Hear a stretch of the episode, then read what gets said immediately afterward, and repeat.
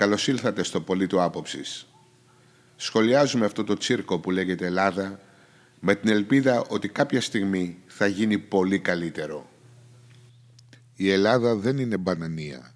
Ο πληθωρισμός της απληστίας δεν είναι ανεκτός και πρέπει να το καταλάβουν οι πολυεθνικές. Το καταπληκτικό είναι ότι αυτό το πράγμα που είναι γνωστό σε όλους το ανακάλυψε και ο κύριος Μητσοτάκης, ο πρωθυπουργός μας. Μία εβδομάδα πριν το είπε αυτό το πράγμα. Τι είναι όμως αυτός ο πληθωρισμός της απληστίας που στα αγγλικά λέγεται gridflation; Το πρώτο συνθετικό το grid σημαίνει απληστία. Η κατάληξη inflation είναι από τη λέξη inflation που σημαίνει πληθωρισμός. Αυτονόητη λέξη. Τι είναι λοιπόν αυτό το πράγμα που έχουμε ανακαλύψει τώρα, γιατί με αυτή την κυβέρνηση ανακαλύπτουμε συνέχεια καινούργια πράγματα.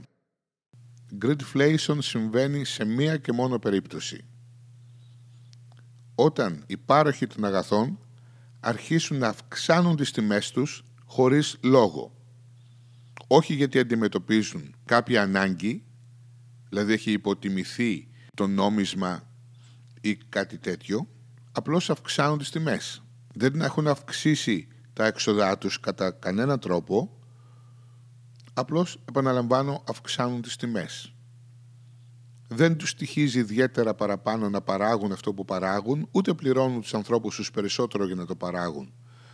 Απλώς αυξάνουν τις τιμές. Δηλαδή με το έτσι θέλω εσχροκέρδια. Αυτό το πράγμα παραδέχτηκε ο Πρωθυπουργός μας. Ότι εδώ πέρα υπάρχει εσχροκέρδια και μάλιστα ανεξέλεγκτη. Και πάει περίπατο το αφήγημα του εισαγόμενου πληθωρισμού πρώτα-πρώτα ποιανού πληθωρισμού. Η Ελλάδα ανήκει στο ευρώ. Για να υπάρξουν πληθωριστικές τάσεις θα πρέπει να έρθει ο κόσμος ανάποδα. Αυτός δεν ήταν και ένας από τους λόγους που μπήκαμε στο ευρώ. Να μην έχουμε πληθωρισμό. Το ότι αυξάνουν τιμές δεν σημαίνει ότι έχουμε πληθωρισμό. Σημαίνει ότι κάποιος εσχροκερδεί. Ναι, είναι αλήθεια ότι στον πληθωρισμό οι τιμές των προϊόντων συνήθως αυξάνουν. Αλλά αυτό συμβαίνει διότι έχεις υποτιμήσει το νόμισμά σου έναντι άλλων νομισμάτων, όπως παλιά έκανε η Ελλάδα συνέχεια, για να τα βγάλει πέρα με τα συνεχή δάνεια που έπαιρνε. Εφόσον μέρα με την μέρα παρήγαγε όλο και λιγότερο. Αυτό δεν γίνεται πλέον.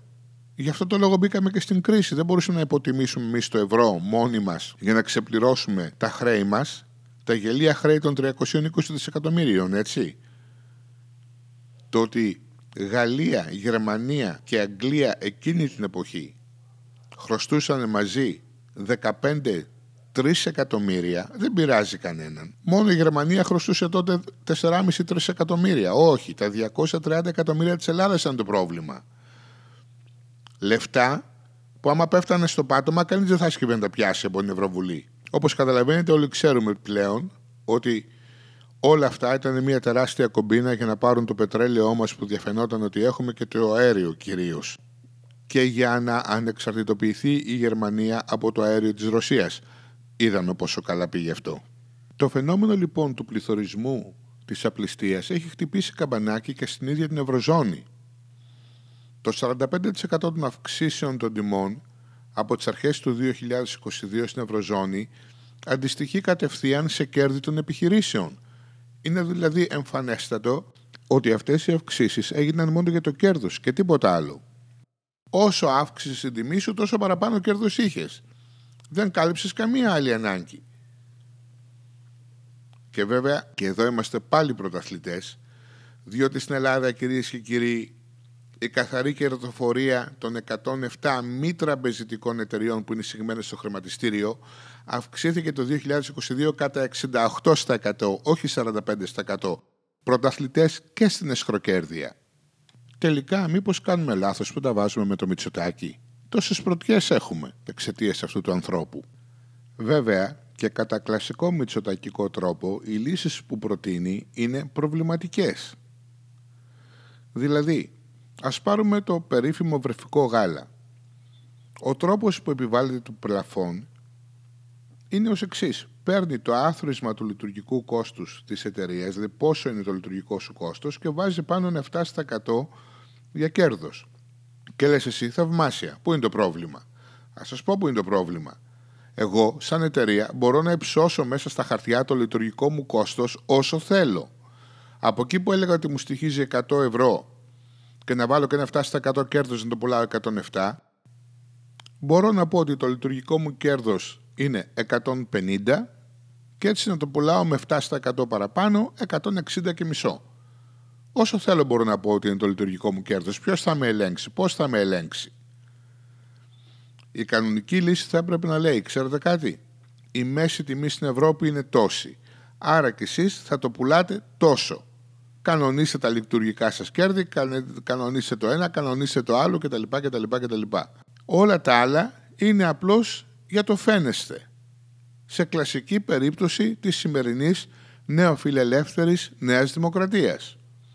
Λόγια, λόγια, λόγια, μπούγιο, μπούγιο, μπούγιο και ουσία μηδέν. Μας έχει πρίξει αυτή η κυβέρνηση με τη λεγόμενη αυτορύθμιση της αγοράς.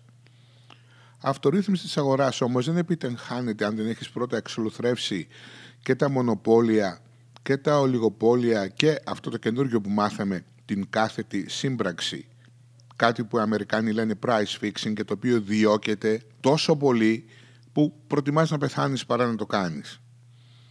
Οι Αμερικάνοι, οι οποίοι φυσικά και στον καπιταλισμό έχουν λύσει τα προβλήματά του και έχουν τον, τον καπιταλισμό όπως θα έπρεπε να είναι, δεν συμφωνώ ότι είναι καλός ή κακός, αλλά σύμφωνα με το τι είναι καπιταλισμός, αυτοί το κάνουν σωστά.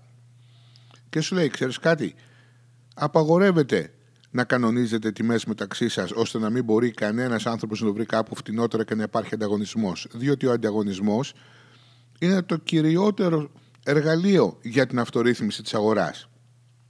Ποια αυτορύθμιση της αγοράς όταν παντού όλοι έχουν τις ίδιες τιμές; Ποια αυτορύθμιση της αγοράς όταν υπάρχουν μονοπόλια και ολιγοπόλια, de facto; Πού είναι η αυτορυθμίση τη αγορά, Πώς μπορεί η αγορά να αυτορυθμιστεί όταν εσύ δεν έχεις τη δυνατότητα να πας κάπου αλλού να πάρεις το ίδιο πράγμα; Οπότε να αναγκαστεί και ο άλλος που το έχει ακριβό ή να χαμηλώσει τις τιμές του ή να κλείσει.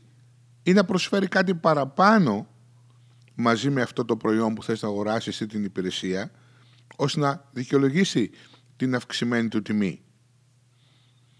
Τώρα λοιπόν που βλέπει ότι την πατάει με την εσχροκέρδεια λες και δεν είχε υπολογίσει την εσχροκέρδεια των Ελλήνων γιατί δεν την ήξερε. Πού να φανεί η εσχροκέρδεια των Ελλήνων σε παρελθόν πουθενά. Καινούριο αυτό για τη Νέα Δημοκρατία. Τώρα λοιπόν που την πατάει και θα τη στοιχήσει προεκλογικά όπως βλέπεις στις ερχόμενες εκλογές του 2024, τις ευρωεκλογές τον Ιούνιο που έχουμε αρχίζει να λέει ξέρω, προειδοποιήσεις στις πολυεθνικές και τις κλασικές μπουρδες, το πλαφόν μέσα σε εισαγωγικά όπως είπαμε σοβρεφικό γάλα κτλ. Βέβαια όταν έχεις κατεβάσει τα μερίσματα των κερδών συγγνώμη, τα μερίσματα δεν πρόκειται να κατέβουν ποτέ όταν έχεις κατεβάσει τον φόρο στα μερίσματα των κερδών που έχουν οι εταιρείες στο 5% όταν η Γερμανία έχει 26,4% και η Ιρλανδία που μόνο από ανάπτυξη δεν πάσχει έχει 51% καλά εδώ που τα λέμε το 50% μου φαίνεται ένα λίγο υπερβολικό αλλά τέλος πάντων. Εσύ έχεις 5% ακόμα και η Ευρωζώνη σου έχει πει να το αυξήσεις αλλά εσύ παραμένεις στο 5% όταν λοιπόν έχεις τόσο πολύ χαμηλά τη φορολογία στα κέρδη των εταιριών Φυσιολογικό δεν είναι οι εταιρείες να προσπαθήσουν με οποιονδήποτε τρόπο να αυξήσουν τα κέρδη τους. Στην Ελλάδα που δεν χρειάζονται και δικαιολογία, απλώς τα αυξάνουν. Είπαμε η σχροκέρδια είναι στο αίμα μας. Χαμηλά λέει η φορολογία, η κυβέρνηση, γιατί έτσι θα αυξηθούν οι επενδύσεις. Περίεργο, γιατί δεν βλέπω ούτε τις επενδύσεις να αυξάνονται, ούτε την Ιρλανδία, όπως είπαμε, 51% φόρο, τη Γερμανία με 26,4% φόρο στα μερίσματα να έχει πρόβλημα στις επενδύσεις. Άλλη μια μπουρδα της κυβέρνησης. Τίποτα δεν λειτουργεί σε αυτή την κυβέρνηση. Ξέρετε κάτι, γιατί δεν είναι ούτε καλή νεοφιλελεύθερη. Δεν ξέρουν ούτε τις αρχές της ίδιας τους τη ηλίθια ιδεολογία να υποστηρίξουν σωστά και να εφαρμόσουν. Γι' αυτό πρέπει να φύγουν.